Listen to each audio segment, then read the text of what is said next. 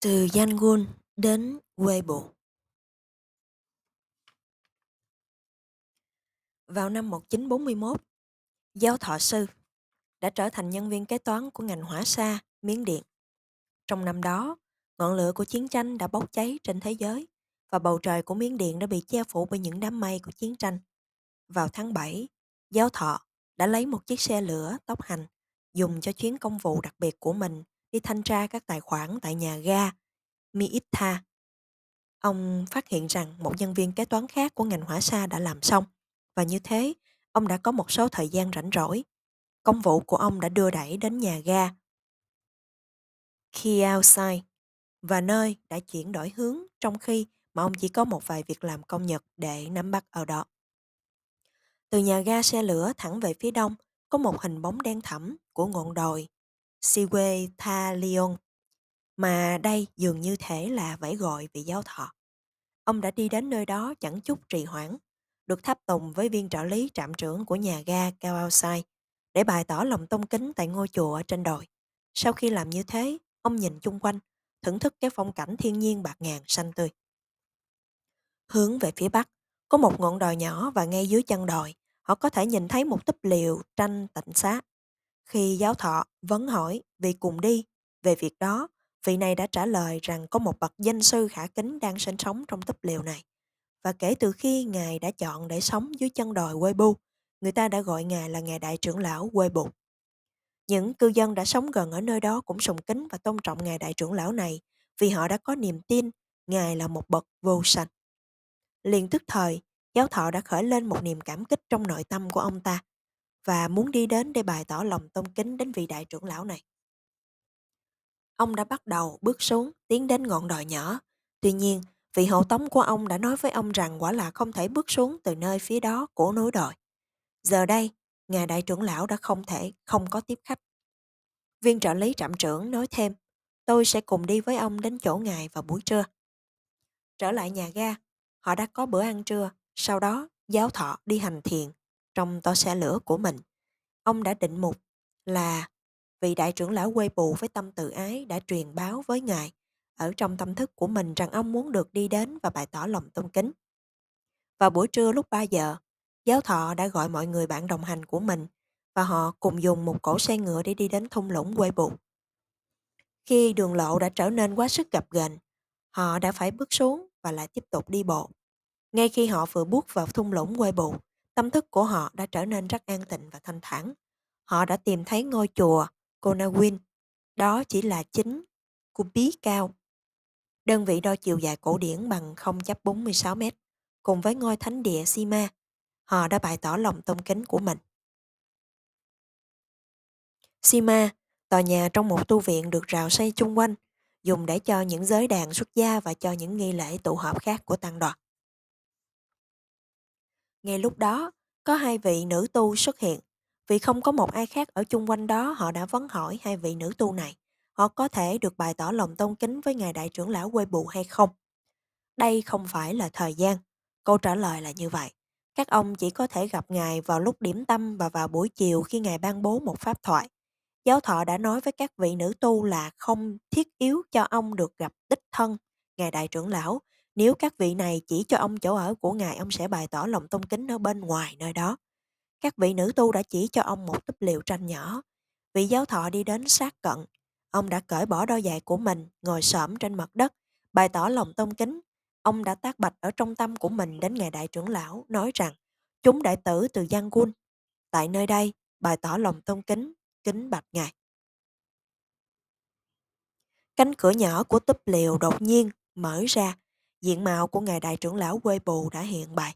Này, đại đệ tử cư sĩ, ở trong tâm của con có ước nguyện điều chi khi con bày tỏ tấm lòng, tôn kính. Đó là lời nói đầu tiên của vị trưởng lão. Kính bạch ngài con ước nguyện được thành đạt những tầng đạo và quả niết bàn. Vị giáo thọ trả lời, Ồ, con muốn được niết bàn. Vị đại trưởng lão đã nói, làm thế nào con sẽ đi đến nơi đó? Kính bạch ngài, con đường đi đến Niết Bàn là việc kiến thức đã được thành đạt thông qua thiền minh sát, tuệ giác. Giáo thọ đã trả lời, con cũng đang hướng dẫn tâm thức của con để được liễu tri sự vô thường ở ngay trong thời điểm này. Ồ, đại trưởng lão đã nói, lành thai, lành thai, lành thai, trọn lành. Làm thế nào con tính thọ được giáo pháp này? Giáo thọ trả lời rằng ông đã thiền tập trong 7 ngày dưới sự hướng dẫn của vị thầy của mình bậc ân sư Sayathegi. Sau đó ông đã tiếp tục riêng một mình. Ngay cả khi đang du hành, ông cũng ở trong thời gian đó, ông đã hành thiện trong to xe lửa của mình. Thế là, còn có pháp toàn thiện pháp độ, này đại đệ tử cư sĩ. Đại trưởng lão đã nói, sư đã nghĩ rằng con đã phải trải qua một thời gian lâu dài cho chính mình ở trong rừng già và chắc hẳn con đã nỗ lực rất nhiều ở tại nơi đó. Họ đã dành hơn một giờ đồng hồ đàm đạo bằng phương thức này. Thế rồi, sau khi đã có được sự cho phép cúng dường một bữa ăn chay sáng sớm hôm sau, giáo thọ và viên trợ lý, trạm trưởng quay trở lại nhà ga, Kaosai. Và vào hôm sau họ nấu một bữa ăn đã đi cúng dường bữa ăn đó đến vị đại trưởng lão quê bù. Ngài đã thọ nhận vật thực, hoan hỷ với họ, một lần nữa lại bàn luận về giáo pháp. Khi một người khác đi đến để cúng dường bữa ăn sáng, đã nói rằng trước đây đại trưởng lão quê bù chưa bao giờ nói chuyện nhiều như thế. Vào cuối buổi, Ngài đã nói, này, đại đệ tử, con hãy ban bố giáo pháp, hãy chia sẻ giáo pháp con đã có với tất cả mọi người. Con không thể nào đoan chắc rằng con sẽ gặp lại các môn đệ mà con có mặt nơi đây. Với con ngay bây giờ, giờ đây, con đã có được sự gặp gỡ của họ. Hãy ban bố cho họ giáo pháp. Hãy chỉ dẫn cho họ giáo pháp. Ở một vài mức độ hạn lượng, hãy ban bố giáo pháp. Không chờ đợi. Thể theo phương thức này, đại trưởng lão quê bù đã khuyên bảo và sách tấn giáo thọ. Giáo thọ đã lưu ý đến những lời của đại trưởng lão, trở lại nhà ga, ở Kiaosai. Ông đã giảng dạy cho viên trợ lý trạm, trạm trưởng ở trong toa xe lửa của mình. Vị nam nhân đó đã là người đầu tiên được giảng dạy giáo pháp bởi giáo thọ Bakin. Việc thỉnh mời của giáo thọ đến đại trưởng lão quê bù. Vào năm 1953, giáo thọ đã gửi ông Bonsin là người làm việc trong văn phòng kế toán trưởng đến Kielsai thực hiện một việc thỉnh mời chính thức đến ngày đại trưởng lão quê bù. Giáo thọ đã không có đưa ông Bonsen một lá thư mời chính thức đến vị đại trưởng lão, chỉ nói rằng tôi đã gửi đến ông đến. Giáo thọ đã nói và đã cho ông ta sự hướng dẫn liên quan đến việc thỉnh mời. Ông đã nói thêm rằng ông sẽ thỉnh mời vị đại trưởng lão từ Yanwon. Chặng dừng đầu tiên của ông Bonsen là ở tại nhà của một người bạn trong thành phố Mandalay. Ồ, thế, quả là tuyệt vời, ông Bonsen. Người bạn của ông đã nói trong lời chào đón ông. Điều chi dẫn bạn đến thượng phần miến điện một cách quá bất ngờ như vậy? Thầy của tôi đã gửi tôi đến đây trong một nhiệm vụ đặc biệt. Ông Bonsen trả lời, tôi đã đến đây trong chuyến bay đầu tiên đã sẵn có. Này người bạn của tôi, tôi có thể kiếm cho tôi, ông có thể kiếm cho tôi một chiếc xe. Ai là người thầy của bạn? Và quả thật điều chi là nhiệm vụ đặc biệt của bạn vậy? Người bạn của ông vẫn hỏi.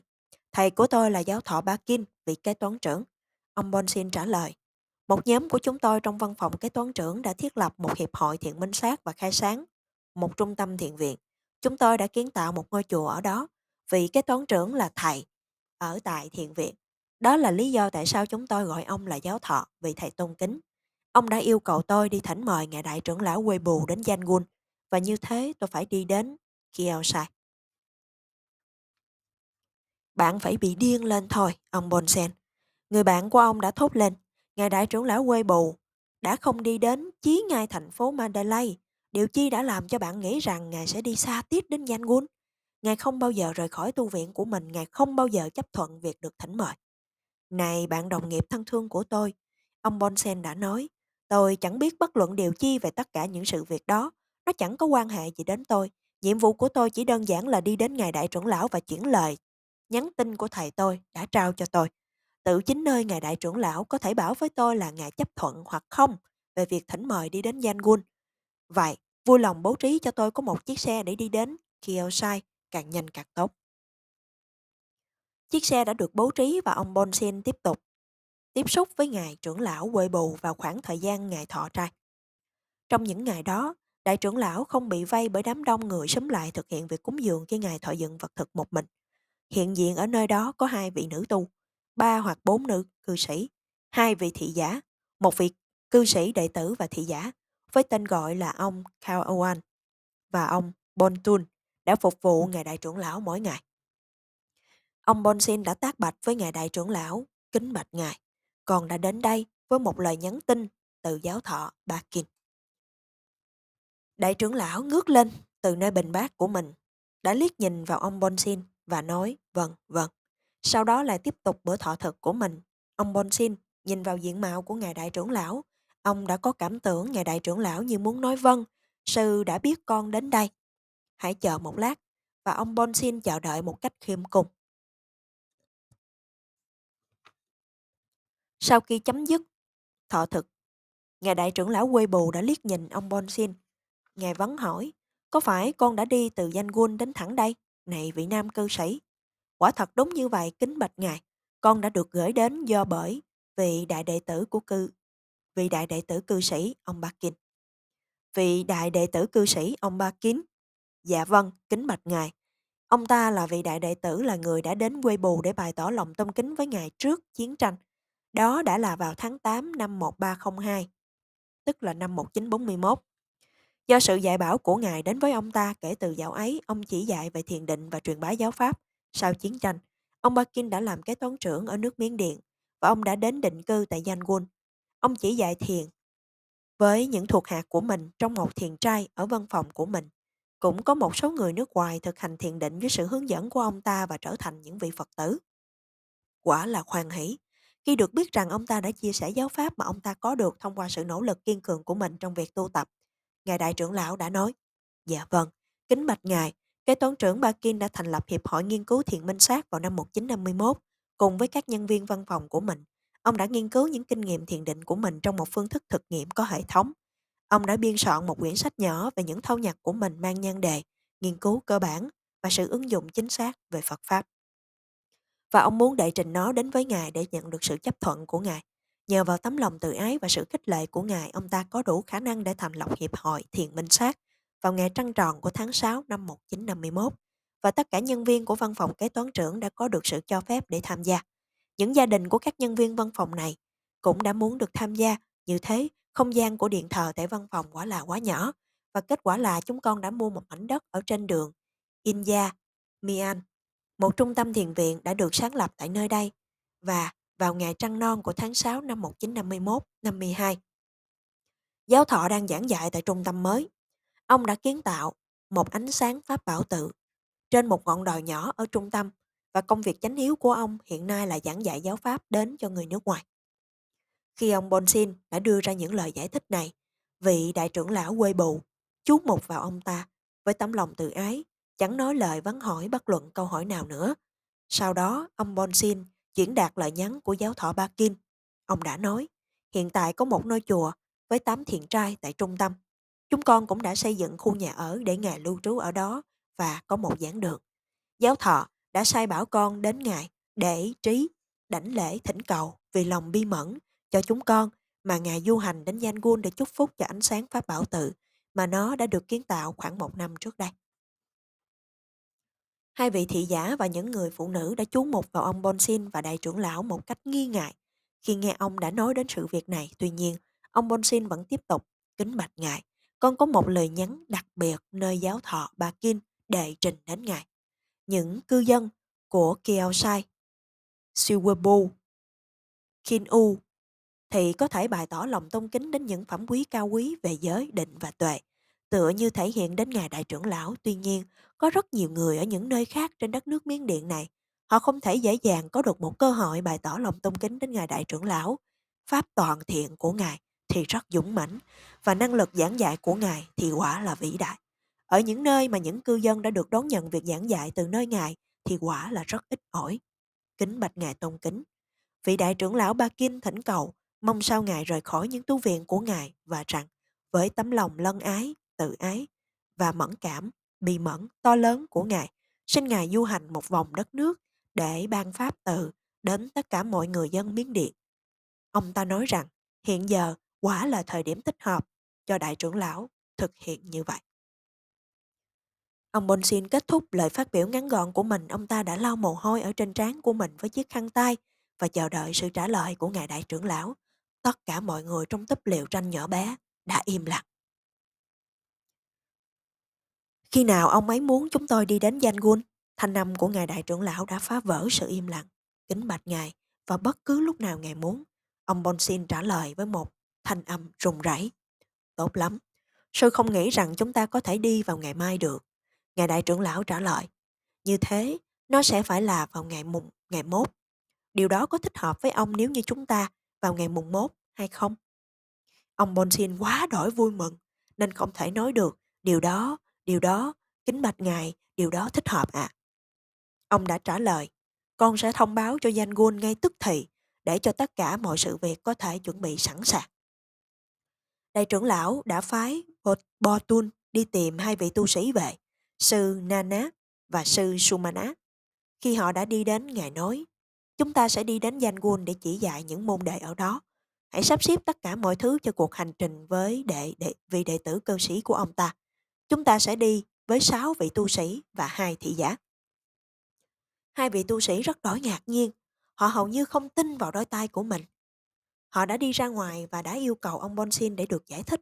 Sau đó, họ bàn bạc về những việc cần sắp xếp cho chuyến đi Yangon. Ngày tháng đã là từ thứ Sáu ngày 3 tháng 7 năm 1953. Họ đã đồng ý rằng chuyến đi thực thực hiện bằng máy bay vào Chủ nhật ngày 5 tháng 7.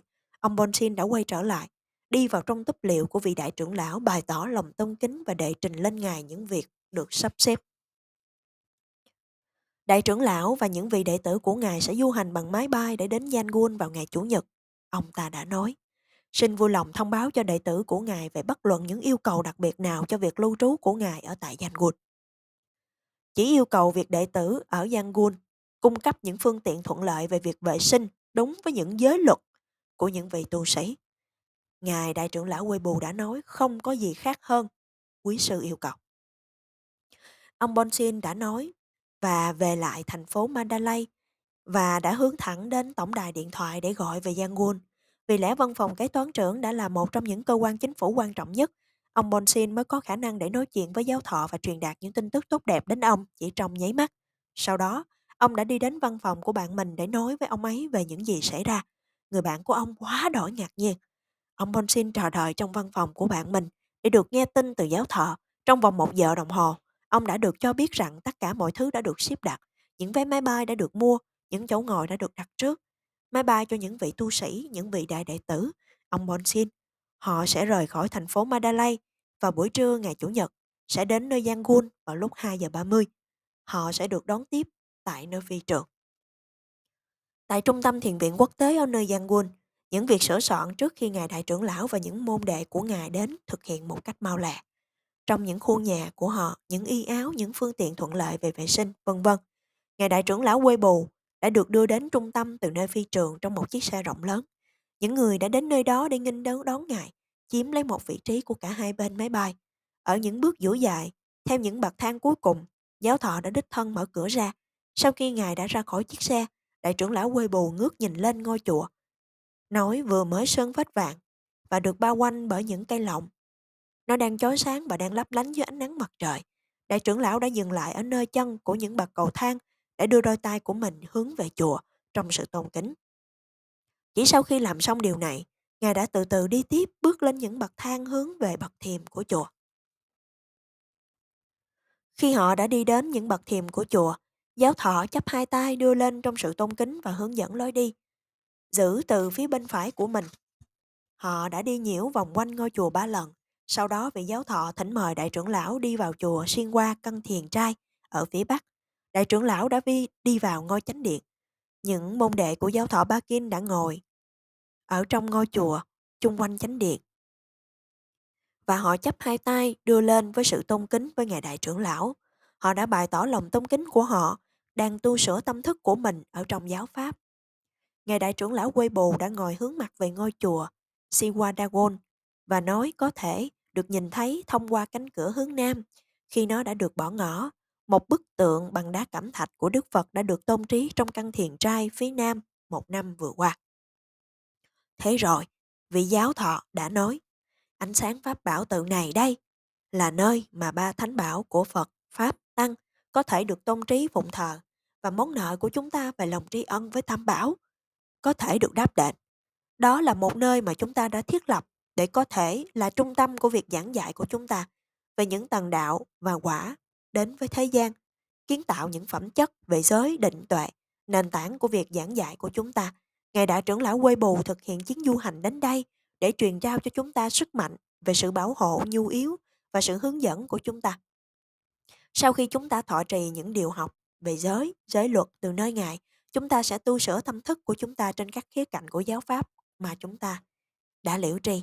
Chúng ta sẽ bày tỏ lòng tôn kính đến Đức Phật, đến Ngài Đại trưởng lão Quê Bù, đến các vị tu sĩ đang tháp tùng với Ngài, cầu xin Ngài Đế Thích Thiên Chủ của chúng thiên, bốn Ngài bảo hộ của thế gian, tất cả những vị thái tử chư thiên ngự xuống nơi đây.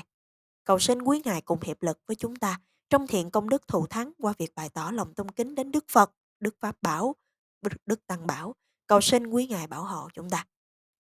Sau đó mọi người đã thọ trì tam quy và những điều giới đức từ nơi Ngài Đại trưởng lão quê bù và việc này được tiếp nối nhau bởi mọi người đang bày tỏ lòng tôn kính của mình bằng cách thành thiền 5 phút.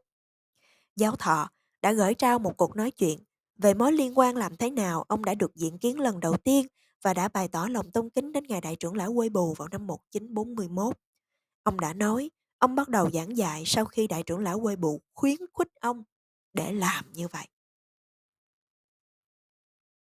Giáo thọ đã nói đến làm thế nào ông đã thành lập Hiệp hội Nghiên cứu Thiền Minh Sát thuộc kế toán trưởng và làm thế nào ông đã giảng dạy thiền định đến các nhân viên văn phòng và đến những người nước ngoài là những người trở thành Phật tử thông qua sự việc này. Địa điểm tọa lạc trên đường India, Mayan đã được mua sau khi hiệp hội được thành lập và ánh sáng pháp bảo tự đã được xây dựng tại nơi đó. Trung tâm thiền viện quốc tế đã được kiến tạo tại địa điểm này nhằm xiển dương Phật Pháp khắp cả thế giới. Khi giáo thọ đã phát biểu, diện mạo của Ngài Đại trưởng lão quê bù rạng rỡ lên bởi một nụ cười. Điều đó quả là hiển nhiên từ nơi sự diễn cảm của mình. Như thế, Ngài đã duyệt ý với những gì Ngài đã nghe.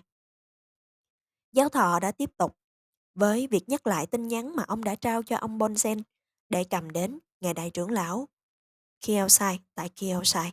Ông đã giải thích với Ngài Đại trưởng lão quê bù rằng các vị cư sĩ đã dốc hết sức lực vào việc hỗ trợ mình việc nghiên cứu về Phật Pháp, Pháp học, những điều lệ về thánh điển qua việc cung cấp tứ, tứ vật dụng đến các vị tu sĩ là những người bảo tồn các văn bản và qua việc bố trí những cuộc khảo thí các văn bản Pali, ông đã nói đến những nỗ lực kiên cường đã được thực hiện để thành lập trung tâm thiền viện Minh Sát. Để việc nghiên cứu về Phật Pháp và việc thực hành Phật Pháp, Pháp học, những điều lệ về thánh điển có thể được phát triển. Chính phủ muốn ủng hộ giáo hội qua việc triệu tập hội nghị kết tập Phật giáo lần thứ sáu. Thế rồi, giáo thọ đã nói về năng lực giới định và tuệ của Ngài Đại trưởng Lão quả là rất vĩ đại, rằng Ngài Đại trưởng Lão sẽ là rất quan trọng trong việc củng cố giáo hội, mãi cho đến bấy giờ. Mặc dù vậy, chỉ có những cư dân tại Kielsai, Wepon, Kinu có thể hưởng được sự phúc lợi từ tấm lòng lân ái, tự ái nâng đỡ của Ngài Đại trưởng Lão khắp cả đất nước Miến Điện, giáo thọ đã nói. Có rất nhiều chúng hữu tình là những người có được sự sở hữu pháp toàn thiện, pháp độ ba la mật và Ngài Đại trưởng Lão nên nhìn vào họ một cách đặc biệt với lòng bí mẫn to lớn của mình để cho thời gian đã đến đối với những người đó là những người thực hành Phật Pháp được thiết lập tốt đẹp trong họ. Ông đã yêu cầu Ngài Đại trưởng Lão giảng dạy giáo Pháp và xuyển dương giáo Pháp từ nơi ánh sáng Pháp bảo tự trong giai đoạn kiết tường này.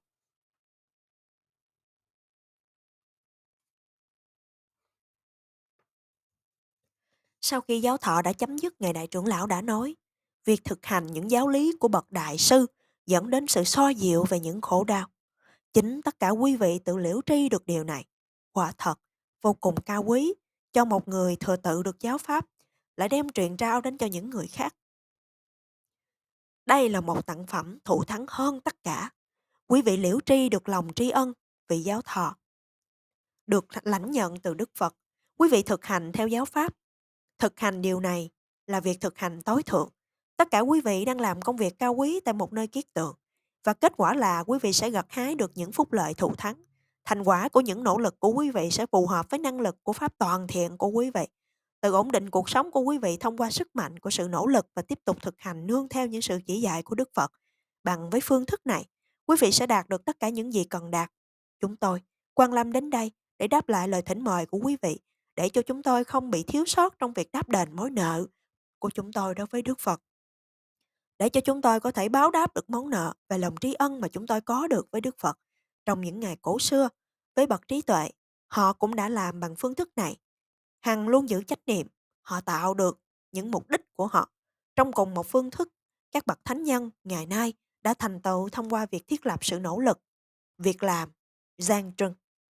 Tất cả những người hiện diện nơi đây đã có sự hoan hỷ vui thích và đã thốt lên lành thai, lành thai, lành thai với những thanh âm hân hoan, diệt ý, lòng kính mộ, tuyệt vời. Sau đó, Ngài Đại trưởng lão Quê Bù đã đón nhận chỗ ở của mình trong một tòa nhà đã được tạo lập như một tu viện tạm thời. Tất cả các vị tu sĩ cùng với Ngài đã được cung cấp những chỗ ngủ nghỉ tiện nghi cho họ vào lúc 6 giờ chiều. Cách thức uống lạnh đã được cúng dường đến bậc đại trưởng lão và các vị tu sĩ. Sau đó, Ngài Đại trưởng lão ban bố một buổi nói chuyện đến những người đã đến từ nơi Giang bày tỏ lòng tôn kính. Và chỉ vào hôm sau mà vô số những khách viếng thăm từ tất cả các thành phố đến nơi trung tâm. Những vị khách viếng này bao gồm cựu tổng thống Siwitak và các vị thẩm phán, các vị bộ bộ trưởng chính phủ. Tất cả những người họ đã mang đến những vật lễ cúng dường, vật thực, y áo, vật dụng cần thiết khác. Mỗi ngày, Ngài Đại trưởng lão quê bù ban bố ba bài pháp thoại cho đến những người đã đi đến và bày tỏ lòng tôn kính. Vào thời gian đó, cũng là nơi thiền sinh tại trung tâm giáo thọ trong nôm họ và đảm bảo chắc chắn họ được đón nhận những lời giáo lý. Ngài đại trưởng lão quê bù có các vị tu sĩ của Ngài hành thiện trong những thiện trai trong chùa. Chính bản thân Ngài cũng hành thiện tại nơi chánh điện vào mỗi buổi sáng và mỗi buổi chiều, vung bồi cho ngôi chùa. Giác tố chánh, pháp tố chất và niết bàn tố chất.